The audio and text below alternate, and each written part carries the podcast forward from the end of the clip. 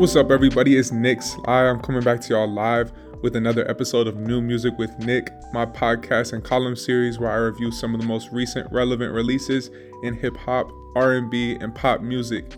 Today we're going to be looking at Her Loss, Drake and 21 Savage's recent collab effort.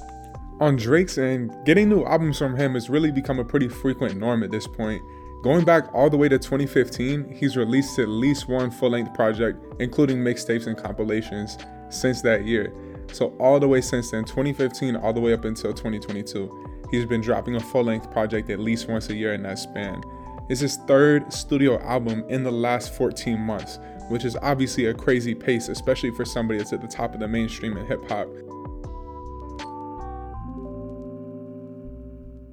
On his last few albums, Drake has frankly failed to capture a lot of the same quality and magic that was present early in his career with classic albums like Take Care and Nothing Was the Same, and if you're reading this, it's too late.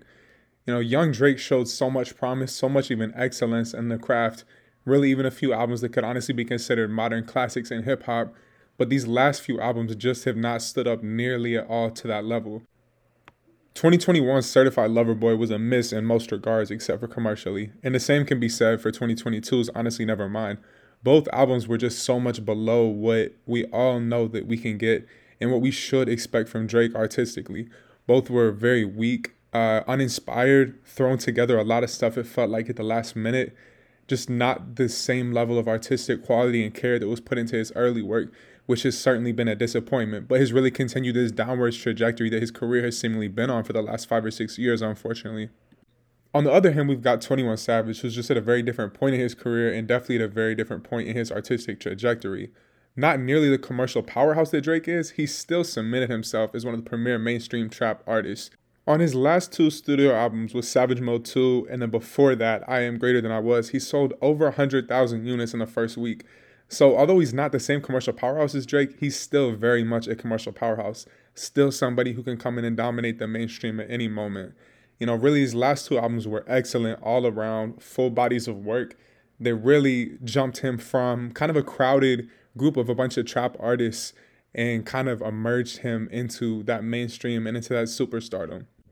You know, what's much more important to me than sales is that his last two albums have really just been great bodies of work from front to back. Savage Mode 2 was just a great album, had Metro Boomin on the executive production. Honestly, arguably one of the best, if not the best, trap producers of all time, with him handling it and killing it all around on the album. And to have Morgan Freeman narrating the whole thing front to back was completely hilarious gave the work a lot of authenticity, gave it a really signature touch and feel, and just really great work from 21 on that. And then prior to Savage Mode 2, we got I Am Greater Than I Was, which I feel like that was really 21's moment. That's when he established himself as a well rounded artist, as somebody who was here to stay in hip hop, not just making gimmicky tracks, but somebody who was gonna make full on bodies of work, great albums from front to back, and just great music overall. You know, had a lot with J. Cole as the lead single, that kind of really blew him up and ascended him into a lot of serious talks um, about being one of the best hip hop artists in the game. Just a great album front to back. So many great tracks on that. And really, these last two works have just put him on such a great trajectory. So definitely, he's coming into this album, Her Loss, with a ton of momentum from these projects. It's always exciting when a collab album finally comes to fruition in hip hop because over the years, there's always rumors, there's speculation that you know, two or three, however many artists want to come together, drop a collab effort, and it hardly ever ends up actually happening and coming to light. And like I said, I mean, there are very different points in their careers, they're very different points in their trajectories as an artist, but the chemistry in previous history really makes this fairly predictable and honestly a pretty well advised combination and really a pretty solid plan to put this out together. You know, Drake seems like he really wants to tap back in with his rapping side a little bit more. And 21's been really great about bringing that out of him and really being a great collaborator for him. You know, they've already got a pretty established little mini discography together with Jimmy Cooks, Knife Talk, Sneakin', Mr. Right Now. You know, really solid bunch and really puts them on good footing to go into a collab effort together. I mean, to be fair, a couple of those tracks weren't the strongest, especially Mr. Right Now, which was just simply not a very good song. It was fun and funny, but just not the best song. And Sneakin' was eh. Same with Knife Talk. You know, neither of those really blew me away. Jimmy Cooks, however, was a fantastic song. It was early this year. It's their most recent effort. So that's kind of the the most recent basis to go off of for what to expect coming into this album. And unfortunately, Jimmy Cooks was very misleading. Fantastic production on that track, super captivating flows, great energy. They complemented each other so well, they bounced off of each other so well, but it really exceeded anything that either of them wanted to bring to the table for this album, unfortunately. I wasn't looking for an artistic masterpiece, I wasn't looking for anything crazy. I just wanted a better album than we got. It didn't even really feel like a true collab album with Drake holding 66% of the lyrics on the album compared to 21, who only had 26% of the lyrics on the album. It really basically feels just like a Drake album that had a handful of 21 features on it, really, rather than it being a true collab album. You know, it's really clear to see which side was more invested into this partnership and into this collaboration coming to fruition as a whole. 21 delivered when he was called upon, but he only had so many chances to really do his thing, and there were no real standout moments from him. Drake held a lot of the album's memorable moments for better or worse, and that's mostly just because of the frequency with which he was appearing on the beat that was given rather than 21 actually being there. There's very few songs on this album that I think are actually going to stay in a long term rotation for me and are songs that I would consider genuinely well made or exciting music. Unfortunately, though, there are definitely a handful where I would consider them really bad or mediocre at the very best. Circo Loco was horrible. That's got to be one of the worst songs I've heard in Drake's career, which says a lot because there's a lot of bad tracks on his last few albums. That song was terrible in every regard. Super corny callouts, horrific production, flows terrible. Everything about the sound is genuinely painful to listen to. Treacherous Twins was another just disaster on the track list. Again, awful in all aspects. You know, he must have been literally making a song just for drunk college girls to post on their Instagram stories with their best friends. It's just garbage. There's nothing really good going on there at all. Hours in Silence was just such a miss. Totally uninspired, totally unnecessary track. Way too long for its own good. Again, there's just nothing redeeming, nothing captivating about that song. You know, another couple of ones, Back Outside Boys and Jumbotron shit popping were okay. Not okay. That's too kind. They were bad. But I see what Drake was going for. It was a little bit less offensively bad than those previous three.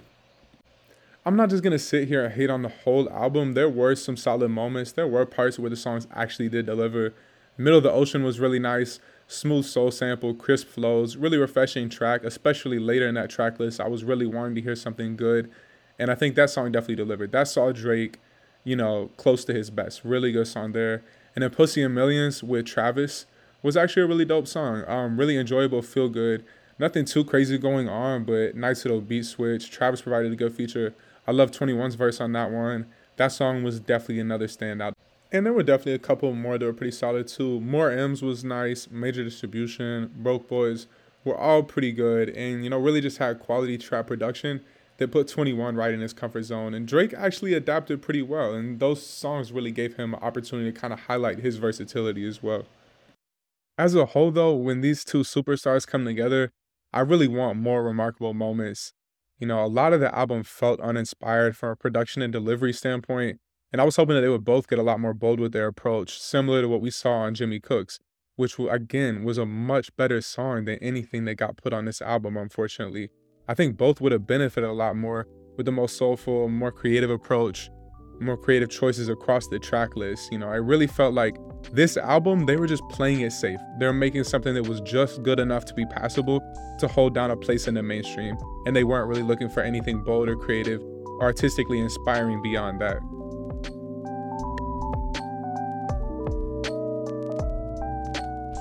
I've definitely grown past the days where I was expecting a classic album from Drake, but I still really hope that the collab with 21 would inspire him a little bit more and bring some of his sharpest rapping and production choices out, but it definitely didn't.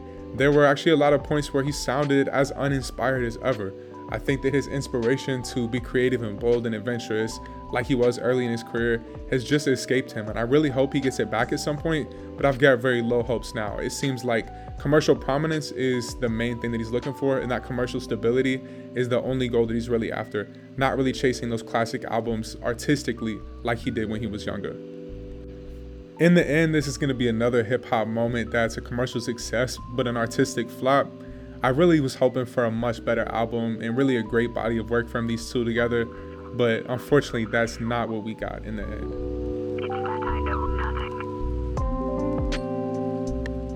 This has been New Music with Nick.